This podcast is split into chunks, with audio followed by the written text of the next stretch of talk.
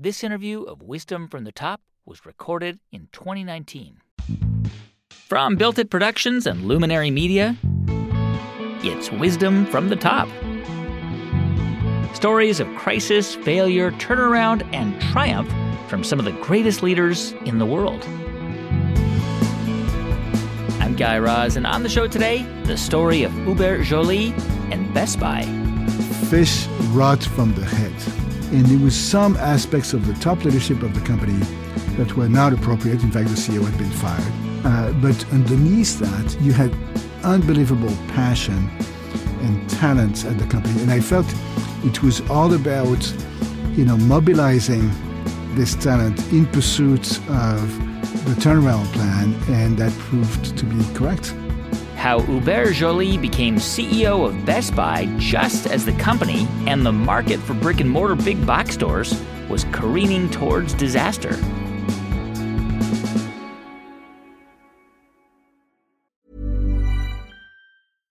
One size fits all seemed like a good idea for clothes. Nice dress. Uh, it's a it's a t-shirt. Until you tried it on. Same goes for your health care. That's why United Healthcare offers a variety of flexible, budget friendly coverage for medical, vision, dental, and more. So, whether you're between jobs, coming off a parent's plan, or even missed open enrollment, you can find the plan that fits you best. Find out more about United Healthcare coverage at uh1.com. That's uh1.com. Many of us have those stubborn pounds that seem impossible to lose, no matter how good we eat or how hard we work out. My solution is PlushCare. PlushCare is a leading telehealth provider with doctors who are there for you day and night to partner with you in your weight loss journey. They can prescribe FDA-approved weight loss medications like Wegovy and Zepbound for those who qualify.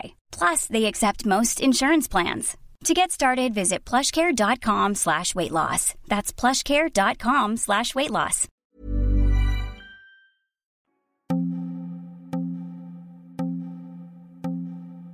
Okay, so in baseball, there's an old term for a relief or closing pitcher a fireman.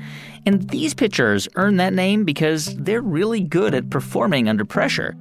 In critical moments, moments that would make a typical pitcher balk or choke, a fireman takes the mound, assesses the situation, and fights the fire, you know, saves the day. And why are firemen so good under pressure? Well, in part because they crave adversity. They can navigate stressful situations with calm and clarity. Crisis feeds their focus. So now imagine it's the bottom of the ninth inning and your team is Best Buy in 2012. To say there was a crisis is an understatement.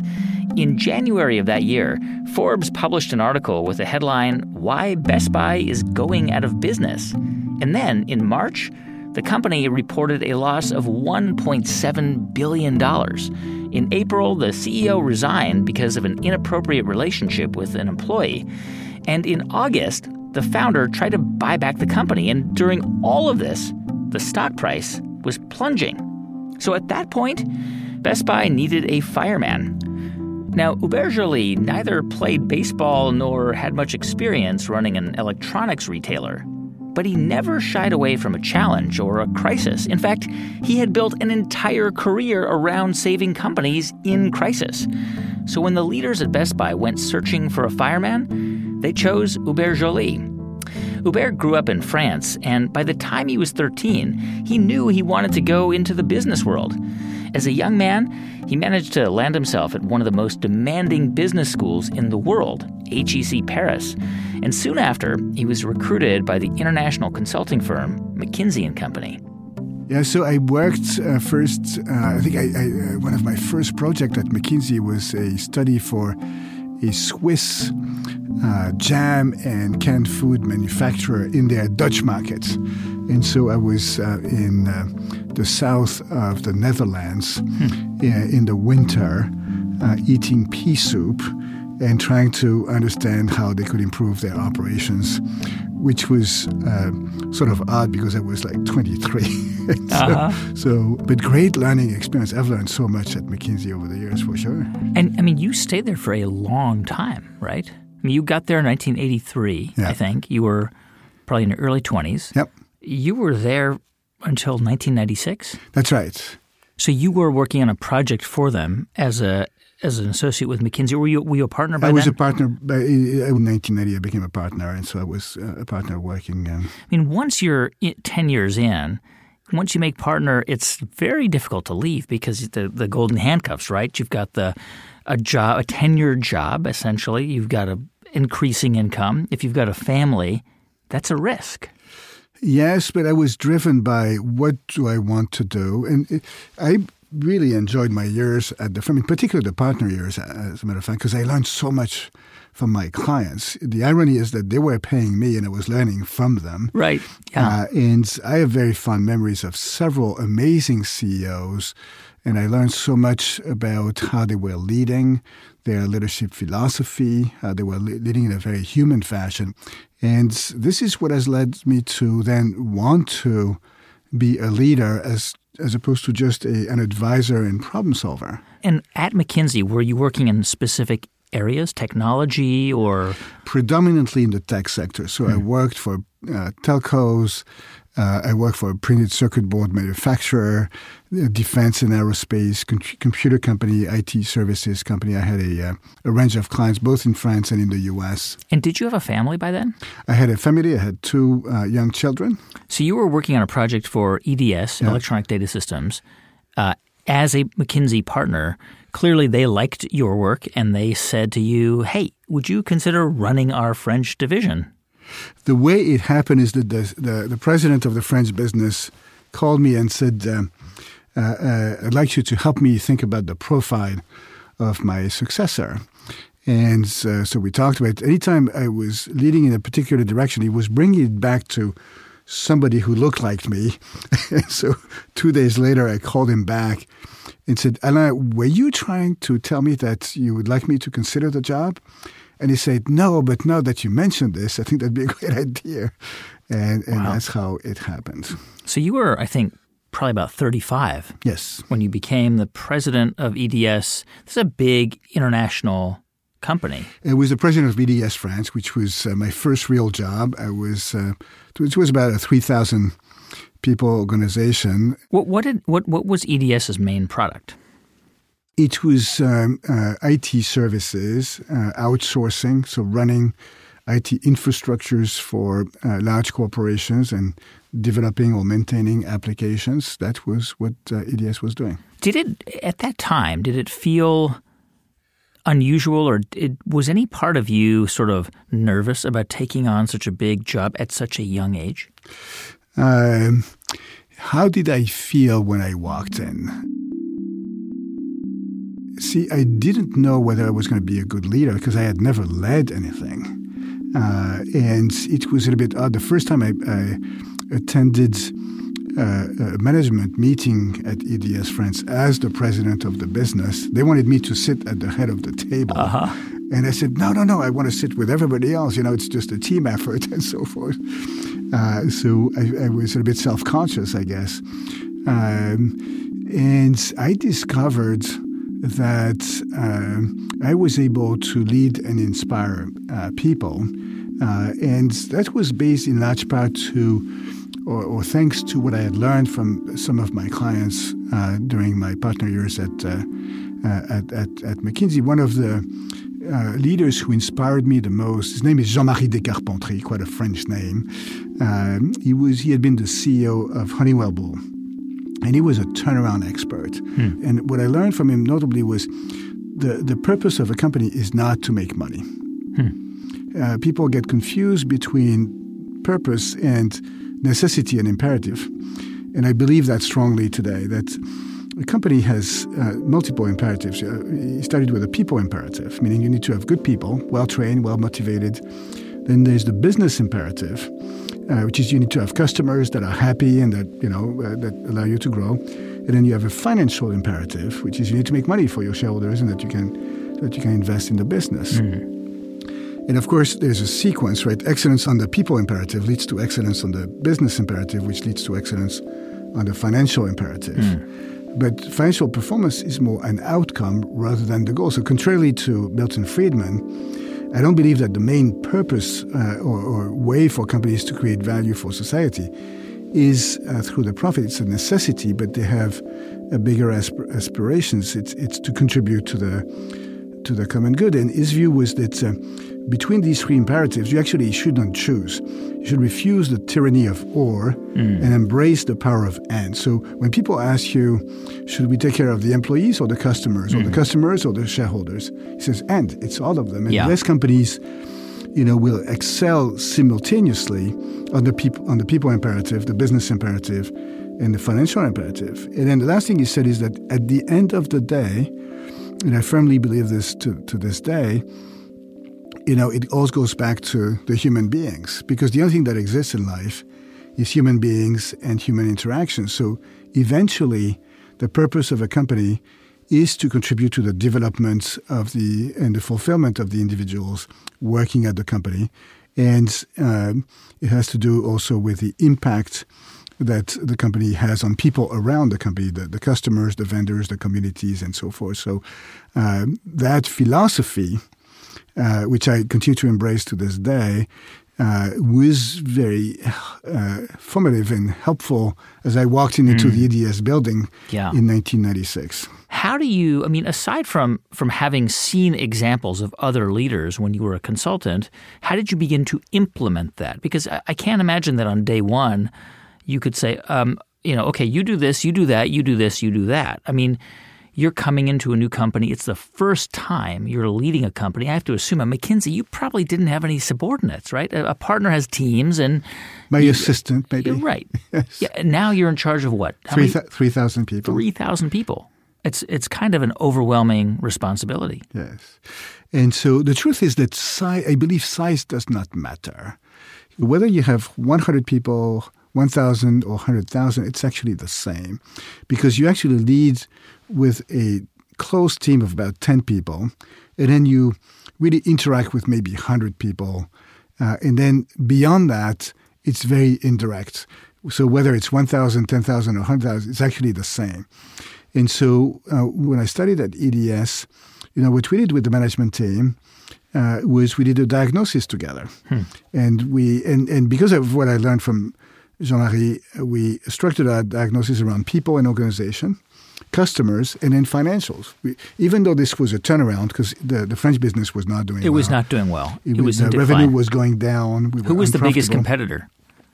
Uh, France has a good number of very successful IT services companies. So Capgemini was one. Mm-hmm. The company that became Atos, uh, it was another one. IBM uh, sure. was another one. So we yeah. had, and then Andersen Consulting at the time. Sure. So we had formidable competitors. And for a variety of reasons, we were not doing well. So you know, we started with a good diagnosis around people. You did business. what you did at, at McKinsey. You, you did you self consulting. And but the way we did it, of course, with with a team, because you want to, you know, you want the team to co-creates the diagnosis yeah. and the uh, and, and and the strategy, and so that's how we started to work on that. And what happened? Well, we we developed a turnaround plan um, and I had, you know, have these uh, principles around turnaround plans.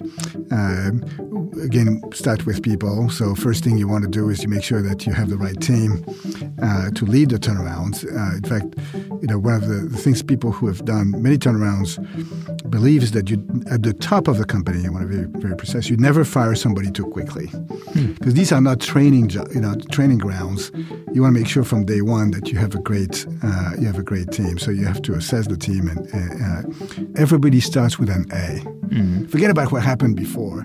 Now you you decide whether you're going to keep the A or not, but you start with an A, uh, and then you know you start working on this. So we did the, the so we built a team, and then uh, the the we developed a plan to turn the company around. Ironically, we didn't start with headcount. Many times when there's a turnaround, when a company is not doing well, you see people, and it's it's it's oftentimes heartbreaking. Uh, announce a big reduction in force. Sure, we're going to fire 1,000 people right. or eliminate 10,000 jobs, and sometimes the share price goes up because of this. Sure, uh, I find this very distressing. So. Uh, my approach is different. Is to say the first priority in a turnaround is see how you can increase the revenue. That's priority number one. Priority number two, you're going to have to cut costs, of course, but you start with what I call non-salary expenses. So mm-hmm. all of the costs that have nothing to do with people. And at most companies, it's 80% of the cost structure. Inefficiencies. Inefficiencies, it's you know what you buy from third parties, it's waste. Mm. So first focus on that. It's a wonderful uh, source of, uh, uh, of opportunity. And then you really get to headcount as a last resort. Mm-hmm. So if revenue growth and reduction of non-salary expenses is not sufficient, then you look at headcount reduction. Uh, but the fact that you, you do this as a last resort, I think changes everything because if you believe that a company is a human organization made of people working together, uh, just eliminating jobs is not you know the principal uh, yeah. Uh, goal. You helped turn around EDS. Yes. This is really the first time, I guess, you are involved in a real turnaround as the leader of a yes. company. Um, and you're tapped by Vivendi, huge media group in France, to be the CEO of its games division. Is that right? Which now is Activision Blizzard, uh, which right. is a, wonderful success story. What did you know about, about video games? Uh, I had played a few video games. I, knew, I knew that. So what did they? What were they looking for you to do when they when they recruited you? So there's a, a story. Uh, so I think it was in April of 1999. Uh, I had been at EDS for three years and felt you know we had turned around the the, the, the company.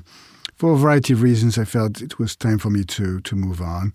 I was having lunch with uh, one of my former colleagues from McKinsey, Agnès Touraine, who had just uh, uh, acquired this company in, in Los Angeles, this hmm. video games company. And uh, I said, and yes, you look tired. Uh-huh. I did. And she said, yeah, we, we have been trying to recruit a new CEO for that company, and it's really hard. And uh, and so I said, well, maybe we should talk because I'm, I'm, I'm, open to taking sure. a new challenge. And she said, nah, we, we've decided to recruit an American CEO, and that's what the Vivendi board wants to do. And and then uh, a month later, they offered me the job. I actually knew the CEO of Vivendi. He had been a client of mine. And uh, he'd been a client of yours when you were at McKinsey? At McKinsey. And they felt that I think the, uh, the my turnaround expertise, uh, not just at EDS, but what I had done at McKinsey, the fact that I had worked in tech, and the fact, of course, that uh, you know we, we, we knew each other uh, was uh, was helpful, and, and so they took the risk on me and offered me the job. What was going on at Vivendi at the time? So Vivendi was uh, transforming itself from a traditional utility company in France uh, that was 150 years old uh, into a media and entertainment company. So this was before they acquired Universal, mm. uh, but they were already in the mobile telephony business. They were in pay TV uh, in, in, in Europe. And this was their first, I think, major acquisition in the media in, you know, sector in the, in the U.S. And so you were tasked to take over the, the video game part of the company? Yep.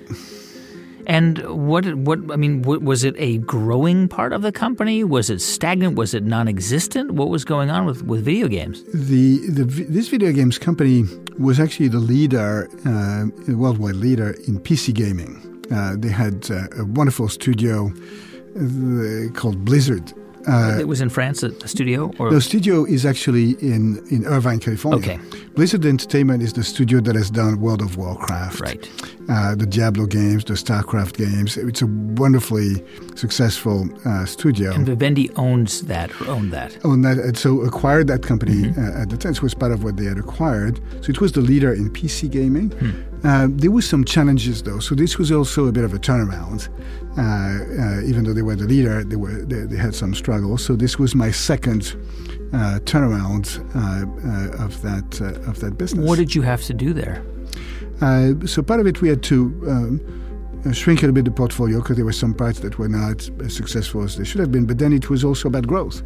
Hmm. one of the things I'm the most proud of is how we uh, expanded the international success of that uh, of that company. And Blizzard, in particular, which was one of the divisions, had these wonderful games, you know, StarCraft, Diablo, and they were about to launch uh, Diablo 2 uh, in uh, in the summer of uh, 2000.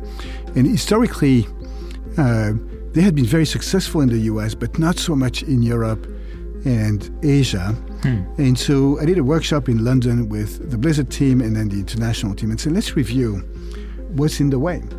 And we made two decisions at the time. Uh, one was to ensure that their discs were at the time they were you know shiny CD-ROMs, discs, yeah, CD-ROMs, yeah.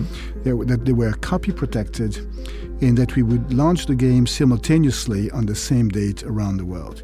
The reason for this was that uh, historically they launched the game in the U.S. Uh, and only launched the game later internationally. That meant the international players would try to get the game before it launched, the gray market, so they got illegal copies or there was a gray market. And so when they launched internationally, it was you know not a big noise because most you know a lot of people already had the game. They So already the- had it. Yeah. so the retailers didn't want to make a big deal out of this and so forth. And we said, all right, so if we do a simultaneous launch and if we copy protect the games, then that's going to make a, a, a- difference. And it was challenging to launch simultaneously because that meant you you needed to work on the translations of the game at the same time. at the same time. And so this was a wonderful experience of mobilizing a team around an opportunity. Uh, and in the in the weeks leading to the launch of the game, you know, we would have weekly calls looking at how the game was being polished and and making the decisions together. And indeed, uh, Diablo did three million copies, whereas their previous game, StarCraft, had only done one million, simply because we uh, nailed the international piece. And we Yeah. we made the cover of the New York Times, the business section of the New York Times, next to Harry Potter. Two successful launches, Huh. Harry Potter and Diablo 2. That was uh, quite cool. One size fits all seems like a good idea for clothes until you try them on. Same goes for healthcare. That's why United Healthcare offers flexible, budget friendly coverage for medical, vision, dental, and more. Learn more at uh1.com. Many of us have those stubborn pounds that seem impossible to lose, no matter how good we eat or how hard we work out. My solution is PlushCare. PlushCare is a leading telehealth provider with doctors who are there for you day and night to partner with you in your weight loss journey. They can prescribe FDA-approved weight loss medications like Wegovy and Zepbound for those who qualify. Plus, they accept most insurance plans. To get started, visit plushcare.com slash weight loss. That's plushcare.com slash weight loss. Hiring for your small business? If you're not looking for professionals on LinkedIn, you're looking in the wrong place. That's like looking for your car keys in a fish tank. LinkedIn helps you hire professionals you can't find anywhere else, even those who aren't actively searching for a new job but might be open to the perfect role. In a given month, over 70% of LinkedIn users don't even visit other leading job sites. So start looking in the right place. With LinkedIn, you can hire professionals like a professional. Post your free job on linkedin.com/people slash people today. Generative AI is not a one size fits all. If you're powering a customer chat experience, you need instant speed at low cost. If you're doing complex R&D or advanced analysis, you need frontier intelligence. The Claude 3 model family from Anthropic offers a model for every task and budget. Claude 3 Opus sets new industry benchmarks for intelligence. Sonnet strikes the perfect balance between speed and skill. And Haiku is the fastest and most cost effective model on the market. Join the thousands of enterprises who trust Anthropic to power their AI solutions. Visit anthropic.com slash Claude today. Yeah, because I mean, there was a time in the not too distant past when you would launch something over the course of a year or a year and a half around the world. It would always start in the U.S. and then eventually we get and and that doesn't make sense in a world where everybody can watch, you know. Video conference on the new iPhone, and everybody can see Tim Cook today, and whatever. I mean, if you're sitting in Bangladesh or in Singapore and you're watching this in real time in the U.S., you you want it at the same time. Exactly. The world has changed, yes. Yeah. So you last at Vivendi for a long time. You're there until 2004, based in Paris. So first based in Los Angeles, then uh, Vivendi acquires Universal uh, in 2000. And I'm asked to oversee the merger between Vivendi and Universal out of the New York uh, office. Uh, so And what was the- that like? I was in the Seagram building. Well, it was actually an interesting time. In a sense, this was the worst time of my professional life. The, the reason why I'd applied for this um, merger management or post-merger management role was that I felt it brought it would it would bring me closer to the top of the company. So I was attracted by um, the advancements and the power associated with it. You this. thought, if I I oversee the merger of the of Vivendi and Universal, maybe I can become the CEO of this whole thing. Um, that was not that clear, but it was driven. I think it's a very important question to understand what you're driven uh, by. Yeah. And uh, I've now developed the view that if you're driven by power, fame, glory, or money, this is a big danger. And this was the one time in my career where I was I was driven. The decision was driven by I can get more power closer to the top, and so forth. The the best leaders don't climb to the top; they are carried to the hmm. top. So it's this idea that once you're in a job, focus on doing a great job at that time. You know, producing great results, being helpful to colleagues, develop your teams, and then assume that God will provide. You know, and that if you're going to advance, you're going to advance, but not be driven to climb to the top. And for me, that was a big lesson at the time. Be, you know, I had to beware of the uh, seduction of power, fame, glory, or money.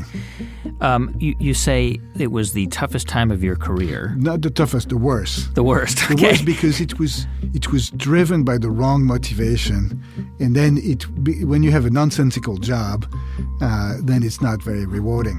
Why was it nonsensical? Uh, it was nonsensical uh, because the the business logic of the merger was weak. These were the crazy times around the dot com period. Sure. AOL and, and acquired Time Warner, so it was a merger mania around this. And then cultural differences were very significant. You could see uh, the, the the nuances uh, around many many different things, uh, in, including you know emails. You know, in the U.S., we respond to email immediately. Right away, yeah. Uh, in in France, uh, it was you know so so the U.S. executives were sometimes very frustrated Because they would send an email out and they'd have to wait five or six no, hours, or maybe a or day. days.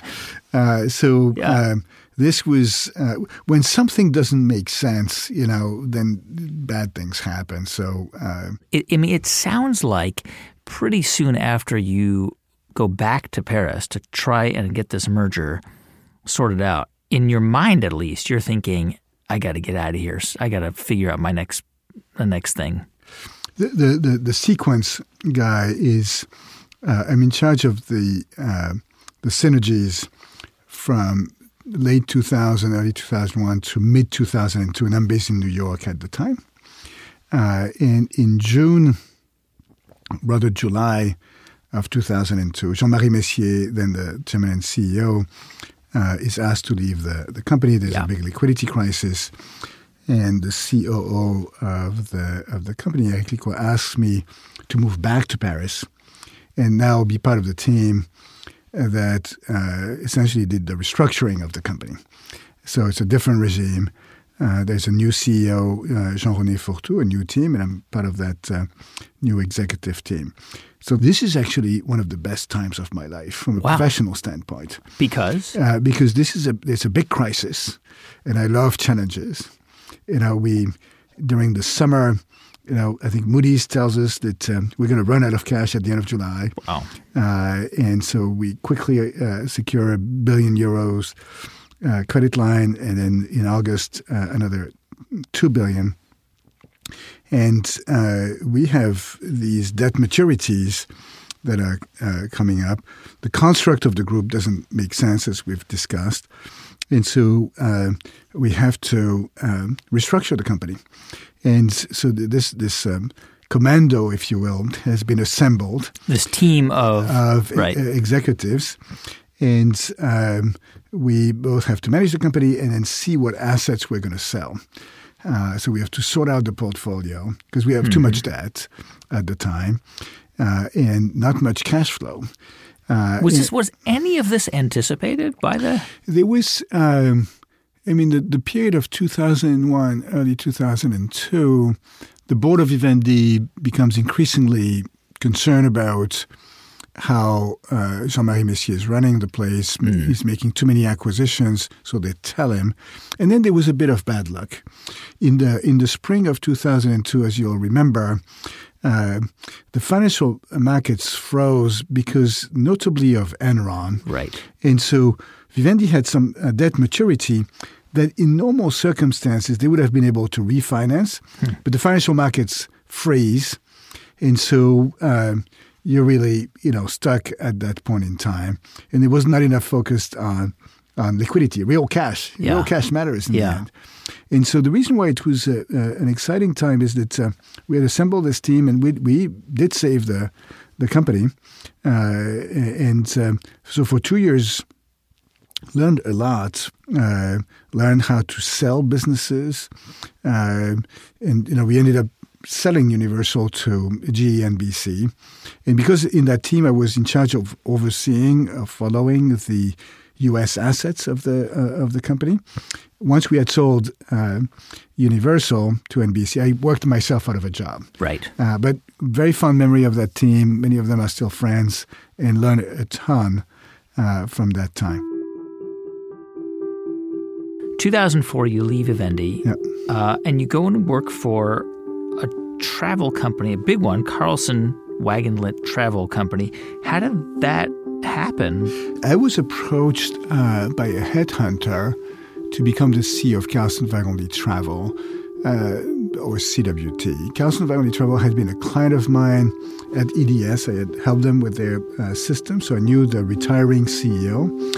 Uh, at the time, Carlson Wagonlit was a joint venture between Carlson out of Minnesota, a, a family-owned private uh, hospitality and travel company that also owned Fridays, TGI Fridays, and Radisson and, and whatnot, and Accor, the French hotel company. Ah, And it was a very much a French-American company, right? Two parents, 50-50 joint venture.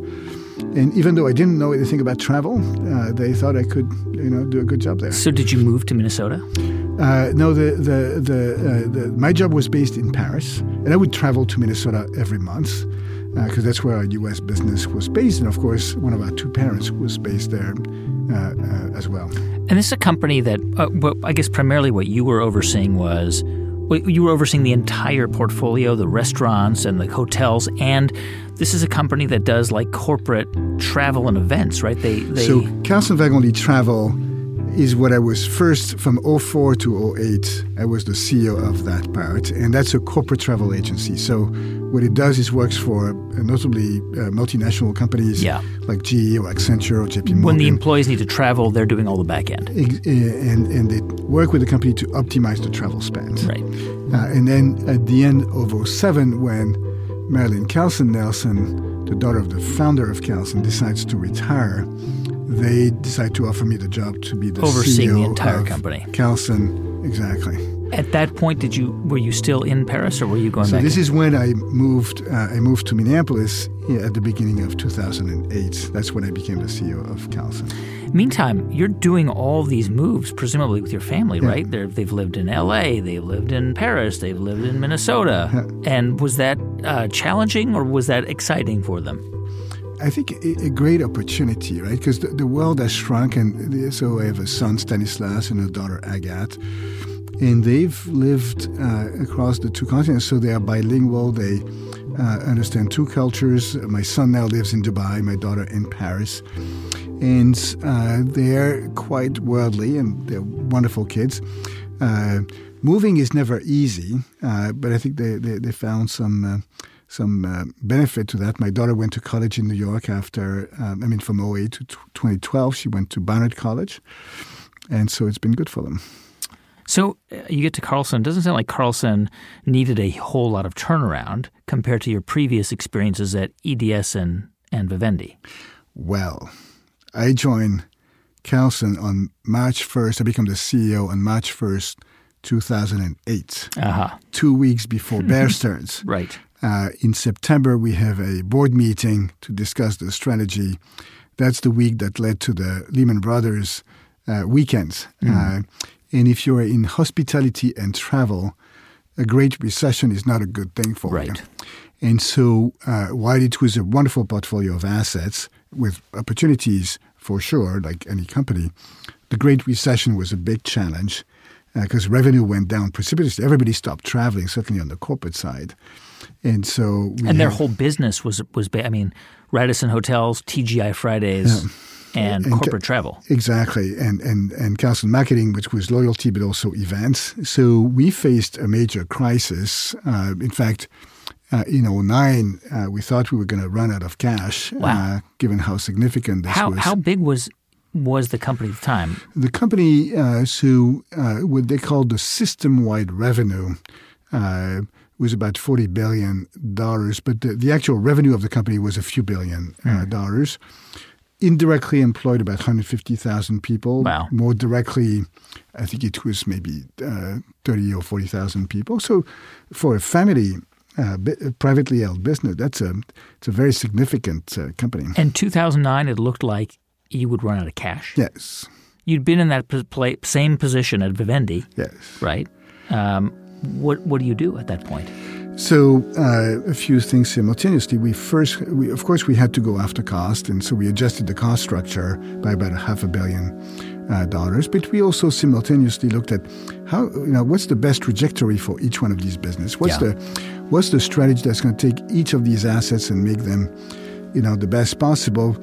And third, we looked at the portfolio. You know, if you're a family-owned company, you don't have the access to the financial markets uh, for, for investment. So, which was the best configuration of the of the portfolio? And we, we decided to sell one of the businesses, which was Carlson Marketing.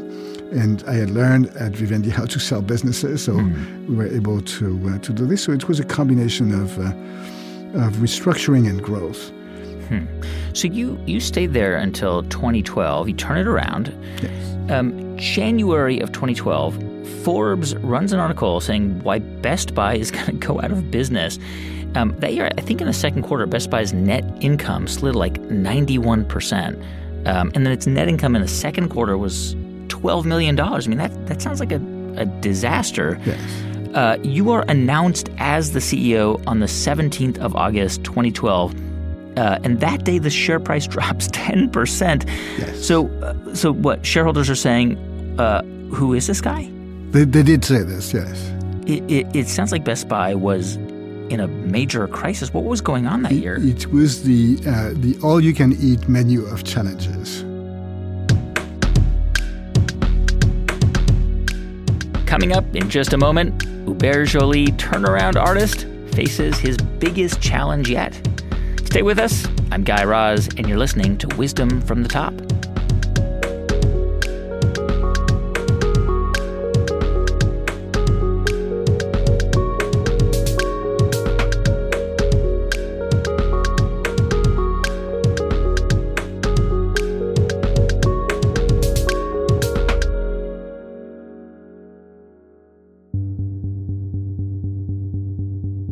Welcome back to Wisdom from the Top. I'm Guy Raz. So it's 2012. Hubert Joly is about to take the helm as CEO of Best Buy, and the company is in a full blown crisis. But apparently, one person's crisis is another person's, how did Hubert put it? All you can eat buffet of challenges. When I get the call from the headhunter in May of 2012, there's a series of challenges, strategic challenges the internet is going to kill the, the company. Also, a lot of the vendors are building their own stores, like Apple. There was operational challenges because the quality of service, the experience in the stores, uh, the experience online, that really you know was mediocre. Hmm. Uh, uh, leadership challenges with the previous CEO had been been forced out under. This is Brian Dunn. Brian Dunn. He and was he was forced out because uh, I guess he had a, a, relationship that was deemed inappropriate with a, a subordinate. The founder and chairman of the company apparently knew about it, didn't disclose it. He was sort of pushed out. So that was these leadership challenges, and then there were share, shareholder challenges with the share price going down precipitously, and the founder and largest shareholder wanted to take to do a, he take wanted, private. He wanted, he wanted, to take it private. He, I think he had about twenty percent of the shares. Yeah. and the share price went down to what, fifteen? Uh, eventually, in November of 2012, went down to eleven dollars. Eleven dollars. And so this was a troubled company at the time. Okay, now let, let's just pause here and reflect on this for a moment because 2012. I remember walking into a Best Buy. It was hard to find somebody to help you out. That's right. Uh, it was just big and stuff was all over the place, and you know, I, I, you could go in there and uh, look at stuff and then go home and order through Amazon, which is what a lot of people were doing. I mean, in fact, I think what, in 2010, Amazon introduced an app that allowed you to price check, to go into Best Buy and compare the prices, right? So a lot of people thought we were going to die. I mean, you would, but you wouldn't be irrational to think that. in That 2012. there was a lot of reasons.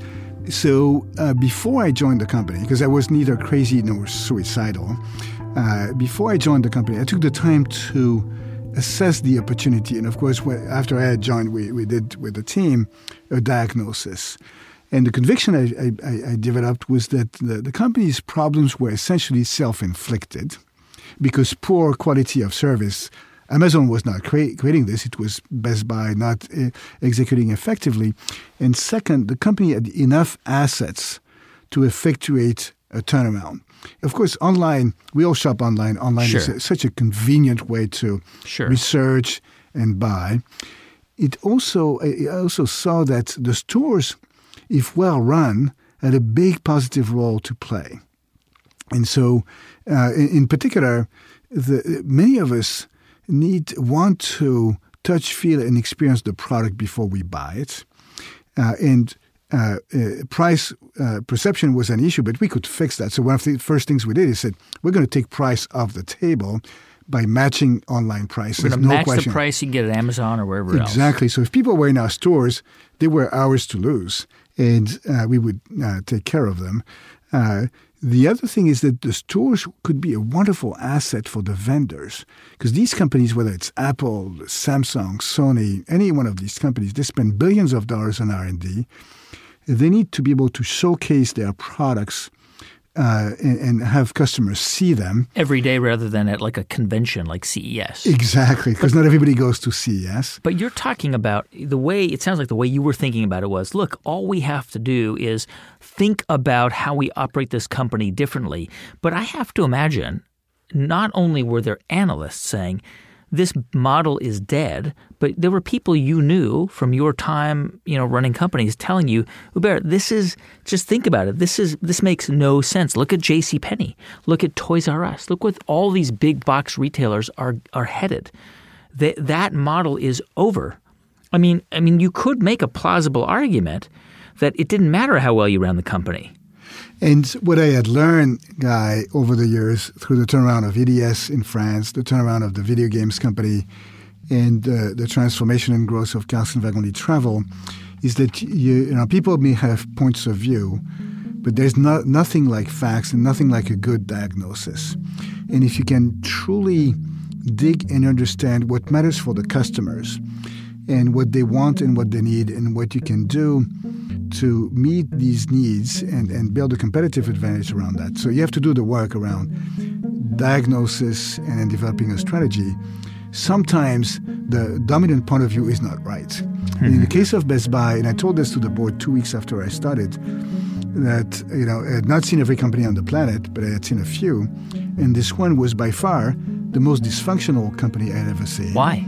And because they were, they were all divided and doing their own thing, they were not focused on the on the right thing. But this, I thought, it was great news because this was all fixable. What was morale like, first of all, at the corporate level when you got there? Uh, so when I walked in, mor- morale at corporate was terrible.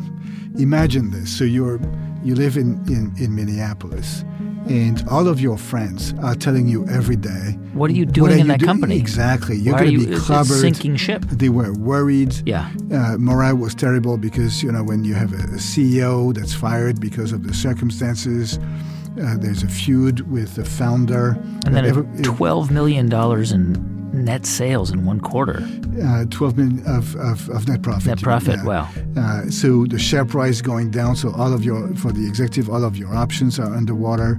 Uh, so morale was terrible. At the same time, because this was a company that had been very successful for many years, you had a bunch of people underneath, you know, maybe the top layer that wanted to do a great job They wanted this to work. and they were incredibly talented. The, the, the, it, I'm, I'm a big believer that, um, so I'm a bit of a Maoist.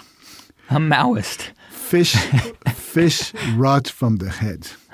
And there was some aspects of the top leadership of the company that were not appropriate. In fact, the CEO had been fired. Sure. Uh, but underneath that, you had unbelievable passion and talent at the company. And I felt it was all about, you know, mobilizing this talent in pursuit of the turnaround plan, and that proved to be correct. So you didn't come in and just bring in your team with you, a brand new team, and sweep the decks? I brought no team. You brought no team. No. You decided to work with the people who were there and make them part of your team.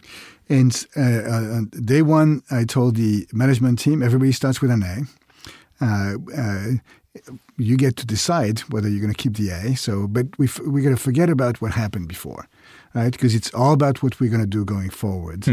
Uh, at the same time, you know, I've learned in turnarounds that. Uh, um, you know, you need to make sure you have the right team. So you have to quickly assess at the top of the company whether you have the right team, people who are qualified and mobilized uh, to do what's needed. So we made a few. I made a few changes very quickly. Uh, out of the top seven people at the company, I removed three in the first couple of months. Recruited uh, a couple of people from the outside, promoted from within, eliminated some layers. So quickly moved to build a team. But then we worked together to establish the diagnosis, and then what we were going to do, how we were going to turn around the company. Even when we're on a budget, we still deserve nice things. Quince is a place to scoop up stunning high-end goods for 50 to 80% less than similar brands. They have buttery soft cashmere sweaters starting at $50, luxurious Italian leather bags, and so much more. Plus, Quince only works with factories that use safe, ethical, and responsible manufacturing. Get the high-end goods you'll love without the high price tag with Quince. Go to quince.com slash style for free shipping and 365-day returns. How much time did you have before you would run out of money? So the company was actually profitable in generating cash. So the danger in retail, so you're right to point this But out. your market cap was was was, collapsing. shrinking. Yeah. The the risk, uh, the way Circuit City went away is that the, the vendors pulled the plug, Hmm. and so we had a risk. And I joined just a few weeks before the beginning of the very important Circuit holiday City season went bankrupt in 09, I think, or, or uh, in November of 08. Oh wait, yeah. And that's how it happened. Is the, the vendors pulled the, the plug. Of course, this was in the middle of the Great Recession. So There was a risk that could happen to Best Buy. And yes, because we were running into the the, the, the, the holiday season, which is really important in, in, in the business of Best Buy, as you can uh, imagine. And it was critically important that we quickly uh, start moving in a different uh, direction. So uh, my first official day on the job was September 4th. Uh, 2012. 2012. We presented our plan to uh, the market, to Wall Street, in November of 2012. So I had two months to to present a plan. And the plan was roughly to So Renew Blue was the plan. renew blue. so we had what did we do? First, we decided that we had to take price off the table. So we decided to match Price online match. prices. Yep. Uh, we had to improve the online shopping experience, right? Because this is where the shopping journey starts. And our website, our website was really terrible. The, the search engine couldn't find what you were looking for. Because I spent, guy, I spent the first week on the job working in a, in a series of stores. I learned so much because I would, you know, in, during the day they would show me how the stores operate. At the end of the day, we would do focus groups. Said, "Tell me everything that's going wrong Yeah. that we need to fix." And I learned so much, uh, including this point that the search engine on the site was not able to find what we were looking for. So we improved the online shopping experience. We worked on improving the supply chain to increase the speed of shipping so that we could essentially neutralize Amazon by having the same prices, a good online shopping experience, and fast shipping. Then we worked to improve the shopping experience in the stores. We invested in the training, the proficiency of the associates, invested in improving their systems so that they could do their job. The price match was really important for them because this was a way for them not to lose the customers. Hmm. And then we did the, the vendor partnerships. We um, in in December. This was all in the plan in, in November of Yes, 2012. exactly. And the vendor partnerships were primarily with, I think, with Microsoft. So the first one was with Samsung. So in, in, in December of 2012, in our darkest days, J.K. Shin, the CEO of Samsung Electronics, flies to Minneapolis, uh, coming from Moscow.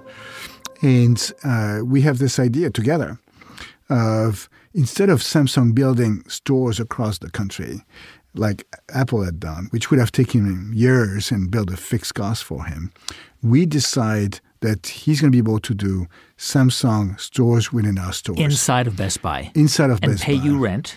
and pay us, it's not rent, but give us good economics. It was good for the customer because the customer in the same store could see the Apple product and the Samsung products. It was good for Samsung because in a matter of weeks or months, There, they've got a, uh, how many stores across? How many Best Buys across? 1,000 stores in the U.S. There are US. 1,000 stores. Great locations, great traffic. Yeah. And it was good for us because good economics attached to this. And then we did the same with, uh, with Microsoft, with Sony, uh, even today with Google and, and Amazon. And all of these tech companies have invested but l- when you made that deal with Samsung, didn't that piss Apple off? So um, I did have a conversation with Tim Cook, um, and and the you know we have a wonderful partnership Sure. with all of these tech companies, and they they know they all compete against each other. But if we can work with each of them in a way that helps them promote their products, create a great customer experience. If you think about the Apple Store within Best Buy, it's it's. uh, I think Apple would probably say that this is the best shopping experience for Apple products outside of their own stores, because we have all of these Apple tables. We have three thousand Apple experts within our stores. We sell Apple Care. Uh, we are an authorized uh, service provider for the Apple uh, products. And so, in a sense, following some of these deals, we've actually strengthened the partnership with Apple and made it much better. And so, this is not a zero sum game. This is a game where we can partner with each of these companies to help them grow and grow the markets. So, in a sense, you sort of said, let's think of Best Buy almost like you go to a tech convention, right? Where you're walking on the convention floor and there's the Apple, there's the Samsung, there's the Google. You can kind of do many versions of that. You thought, because Best Buys are huge, right? How, how big are Best Buys? So, general? 30,000 uh, 30,000 square foot or 45. And, So they're uh, huge. And so we have a lot of space. That's it's a great asset, right? So with the idea that the stores are dead, no, they're a wonderful asset for the vendors and then for the customer, for all of us, the ability when we're not sure about what to buy. Sometimes if we know, then click, click, click, we buy it online, we'll Yeah. ship it to you or pick it up in the stores. But if if you need to discover or ask questions, it's a wonderful asset, and that's what we've been able to utilize. Were, were there people who, who on the board or who resisted this idea, saying, you know, we're going to cannibalize ourselves by, you know, we're, we're essentially giving space for these big companies to show their stuff, and what if people don't buy them from us? And so, uh, if, if you're asked one day who killed showrooming in the U.S., right? Showrooming, this phenomenon, people go to the store, to our stores, and then Right. they buy online. Sure. I have to admit, I personally killed showrooming, Huh. and the way we did it was through the price competitiveness and the price match. Because once you are in one of our stores, uh, if you're interested in the product, why right would away. you leave? Right, you because it- yeah, the price is we're not going to be beat. And then we offer you this great experience of being able today to talk to our associates, our blue shirts. I mean, I admire them so much. They're so proficient. They're engaged. They're trying to understand what what are you trying to do. Yeah. Not just uh, you know read features on a box that makes no sense because you've come, you've already researched, but they're trying to match what you're looking to accomplish, the problems you're trying to solve in your life, with the technology solutions we have to offer. So it's a great experience, uh, and then you're not going to pay more than uh, at any one of our competitors. So what is what's there's nothing wrong with that picture. Now, I I have to imagine that when you got there in 2012, first of all, I would never have invested in your stock in 2012. What a mistake. What a mistake! I know, but but but I, I wouldn't have because I would have thought ah, this this stock price is down to twelve dollars. I mean, this, this business is going to collapse. This is why I'm not a millionaire. Um, most people at Best Buy are saying Amazon is killing us. People are going to Amazon, Amazon, Amazon. You actually decided to partner with Amazon, open a kind of an Amazon store within the store. Yes. So Amazon is, of course, a competitor. Uh, you know, I admire them so much. They they they may be the best company or one of the top companies ever, uh, and a big uh, Amazon customer. This said, Amazon plus Best Buy combined, that's only twenty five percent of the overall market. And so, one of the things you know, I tell our investors is Amazon is gaining share for sure. They're a great company. Oh, we're gaining share too. Uh, and both companies offer a great experience today. But, but 25% of the consumer electronics market is, is Amazon and Best Buy. So right. 75% is Walmart. Other people, other, small right. regional players. Uh-huh. And I think that one of the things the two companies share is the view that you know focusing on competition is interesting but not fascinating. It's all about a focus on the customer. If you're passionate about understanding the needs of the customers and then creating ways to provide a great solution for the customer, this is how you win. One of the things our customers are interested in is the best available technology. Well, Amazon is, of course, a retailer, they're also a tech company. Yeah, they do these products and, and the, the, the, tablets. You know, remember the, the, the televisions. They do the Fire TV. They do the these uh, black cylinders uh, that uh, tell jokes. You know, Alexa and Echo sure. products. So they have a great product line. In Best Buy, we've always been clear. That started before my time, but I confirmed it as a strategy. We're going to sell the best products in the market. That includes the Amazon uh, products. And fear, you know, is not a great strategy. Customer focus is a great strategy. So Best Buy, we're a little bit like the Coliseum, where the gladiators come and fight for the interest of the customers. Yeah. We're the place where you can walk into uh, either a site or the stores, and now we go to your home, and you're going to have access to the best technology in the world. You're going to see Google there, you're going to see Apple there, you're going to see Amazon there. We have everybody. Right. The, Samsung. T- take any major tech company. Right. They have a significant presence. Our associates are specially trained. You're going to be able to understand what's possible with technology. Because technology innovation is wonderful. Many of us, uh, we don't always know what's possible what system to choose, yeah. how everything is going to work together, and how to keep it going. And so you need help or want help. And we're the place where you can see the technology and get good advice. So you're like. You're like Switzerland you're neutral. Everyone's there, and, and I like yeah. the idea of the Coliseum. Okay, where it's exciting. Right. Switzerland right. is exciting for skiing, but I'm not sure it's exciting okay. for other things. It's just a little bit, a little boring, maybe. Okay. I, I want to ask you about customer service, right? Because one of the obvious advantages of going into a store is you can ask for expertise and help from a customer service rep. Um, my, my, impression is that that was true at one time in history in America. You went into a Macy's or a J.C. Penney or or a Bloomingdale's and you, and you Neiman Marcus. You get really you get expertise. The people offering you customer service had jobs that could sustain a middle class life. Um, is that is that model still possible today? Absolutely. And I need to uh, walk you through a little bit how we're thinking about this in a sense, after the turnaround phase, we worked on defining our reason for being. Who do we want to be? Our yeah. purpose. And the way we've thought about our strategy, we, we, we don't think of ourselves as a retailer selling gadgets. Uh, we have a much bigger purpose. Our purpose is to enrich lives through technology by addressing key human needs. And the human needs we're talking about are entertainment, communication, productivity, security, food preparation, and health and wellness. So if you walk into our stores or you're online or we go to your home, what are you trying to accomplish? If you're interested in the TV, what, what is it for? Is it do you like to entertain with uh, sports, or do you like to uh, uh, watch movies, or do you have kids that play video games? What are you trying to accomplish? I remember a story uh, in, a, in, a, in, our Mountain View store here. Um, a woman walks into the store and she's looking for headphones. And uh, Anthony Vu, who is the sales supervisor who talks to her, doesn't ask her, What kind of headphones would you like? What features? He asks her, What are you going to use them for? Going to run? Are you going to. Exactly. And she walk? said, This is for the office. Hmm. Uh, and so it's important to me that I can hear my coworkers if they ask me a question and so forth. And so he probably sold her one of the least expensive uh, headphones because he wanted to meet her needs. Yeah. Uh, and the, the, so that's our, our, mission. In order to fulfill that mission, uh, we have, you know, uh, the, the, employees, whether they work in the stores, the blue shirts or the Geek Squad agents or people who are, are merchants or work on the site, are data scientists, they're all interested in pursuing this purpose and being helpful to uh, to customers. So the stores, the store employees, they're going to be uh, of course, very knowledgeable about products, and they're going to have this wonderful human attribute of being able to have a dialogue and understand what you're looking for, and then matching your needs with uh, the technology.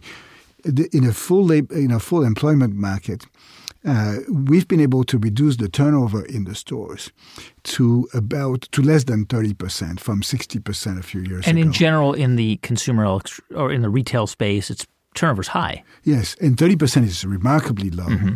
uh, in fact there's some pockets of our uh, frontline employees like our in-home advisors where the turnover is like 8% mm-hmm. and these are these are salaried full-time uh, sales position where you're going to be able to raise a family with that job. Mm-hmm. And so we've created an environment in which people can, you know, have an exciting job, can have a career, uh, and feel that they're doing great things for you know the people they're interacting with.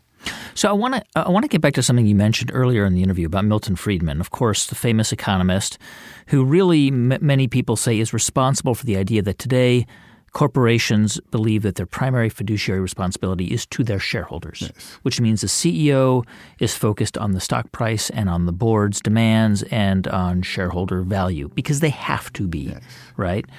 There is an increasing criticism of this view, yes. right? We, we see where this movie has headed. Yes. Vast inequality in the U.S., right? When I was a kid, my best friend's dad worked at Marshall's, right? He, he raised a family, he worked at Marshall's. Yeah. That is virtually impossible in, in the biggest metro areas today in America. Is there, do you think there's a connection between that Milton Friedman view of the world and, and what has happened, you know, with corporate America, with employees of corporations?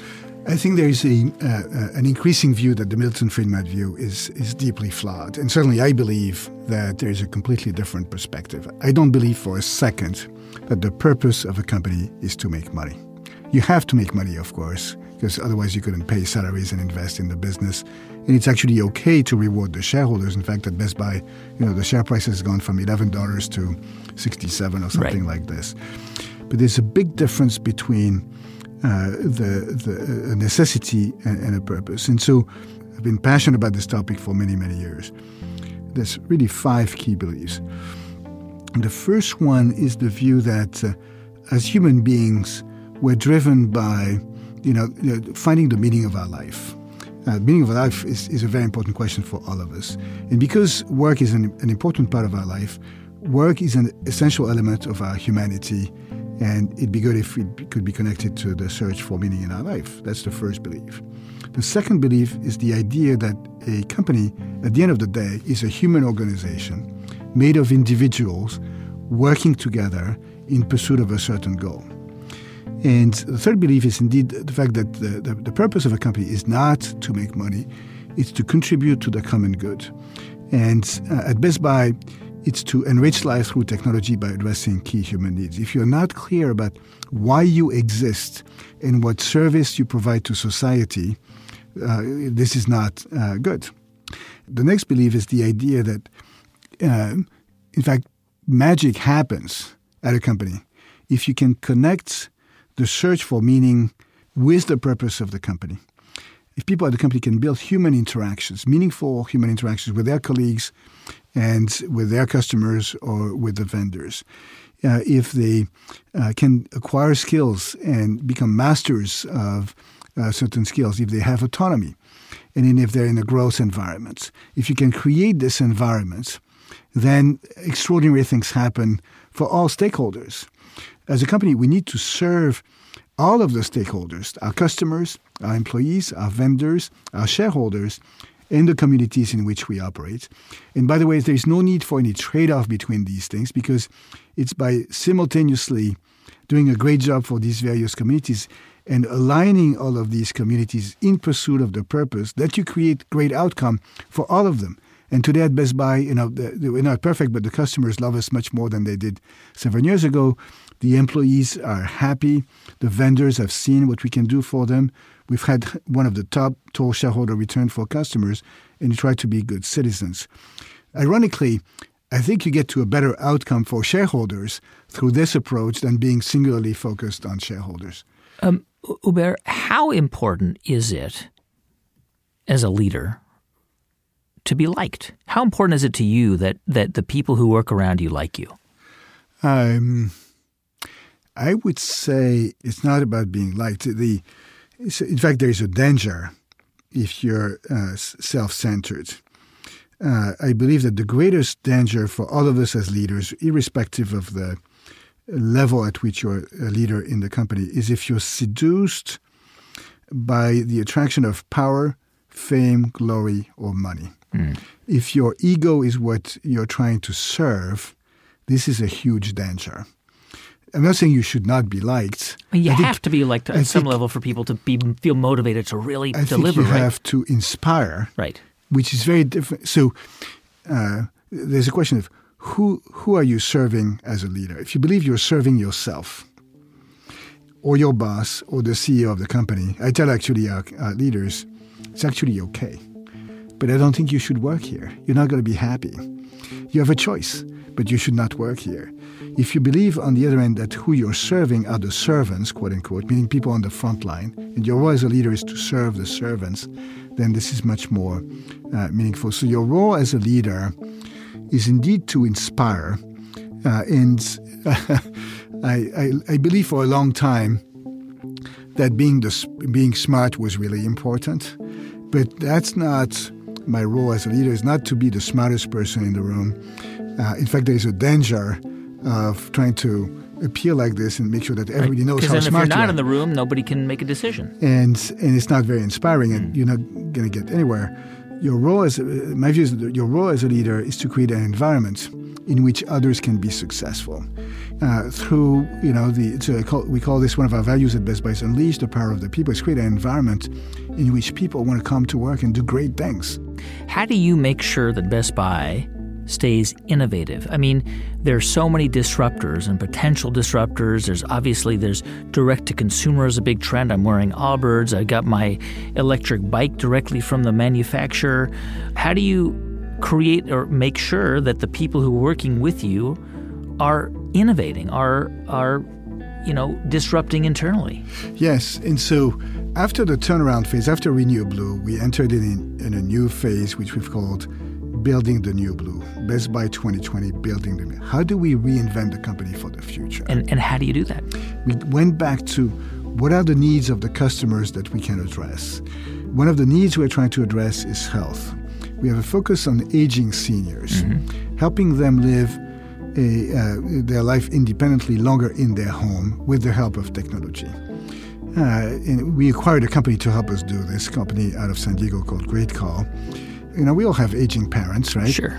And through the, the, the sensors and analytics and artificial intelligence and uh, care centers, we try to detect changes in behavioral patterns. So if you stop getting to the kitchen, you know, probably you're not eating or go to the bathroom or if you're sure. not sleep well. Sure. Uh, and then we uh, create an intervention to make sure that they uh, get uh, taken care of. And so this has the impact of helping them live independently longer, and then preventing catastrophic events like falls, uh, and, and of course, which reduces healthcare costs. And we're selling this service through Medicare Advantage uh, providers, so the insurance companies or you know the, the Kaiser Permanentes of this world. Uh, and so this is something that never touches our stores. We leverage our Geek Squad agents because you need to install these devices in people's homes and make sure they keep running because it's a matter of life or death sure. in many cases. And uh, so, by going to the uh, true need of the customer and seeing how we can use technology to meet these needs, we create a new market, a new opportunity, and make a big difference in uh, people's lives. I mean, it sounds like what you're saying is that your competitive advantage is that you're selling the the thing you're selling is human interaction it, it's a combination of touch uh, and tech. And technology, again, is increasingly exciting, but many of us need help with that. And so it has allowed us to innovate in, in a way where it's really hard for anybody else to compete. Sure. Um, looking down the road, right? I mean, is in, in 10 or 20 years, is Best Buy going to be What do you imagine? I mean, there's you know, there's tons of people out there who say, "Look, Amazon bought Whole Foods. Maybe they'll buy Best Buy, and that will be their answer to the Apple stores or their answer to, you know, the Samsung or whatever it might be." Exactly what it looks like 20 years from now is hard to predict. Uh, because we're going to continue to innovate. And if we continue to be driven by this, by this sense of purpose and mission and being a human, purposeful company, I think we're going to continue to do great things. At the same time, we have to remain very modest and humble and vulnerable and know that uh, if we don't challenge ourselves, you know, bad things could happen to us. Hmm. Do you think that you were born with leadership qualities? Were you born with the ability to lead, or do you think you learned how to do that? I was not born with that. I, I, got all sorts of great gifts, but leadership is something that I feel I learned over many, many years.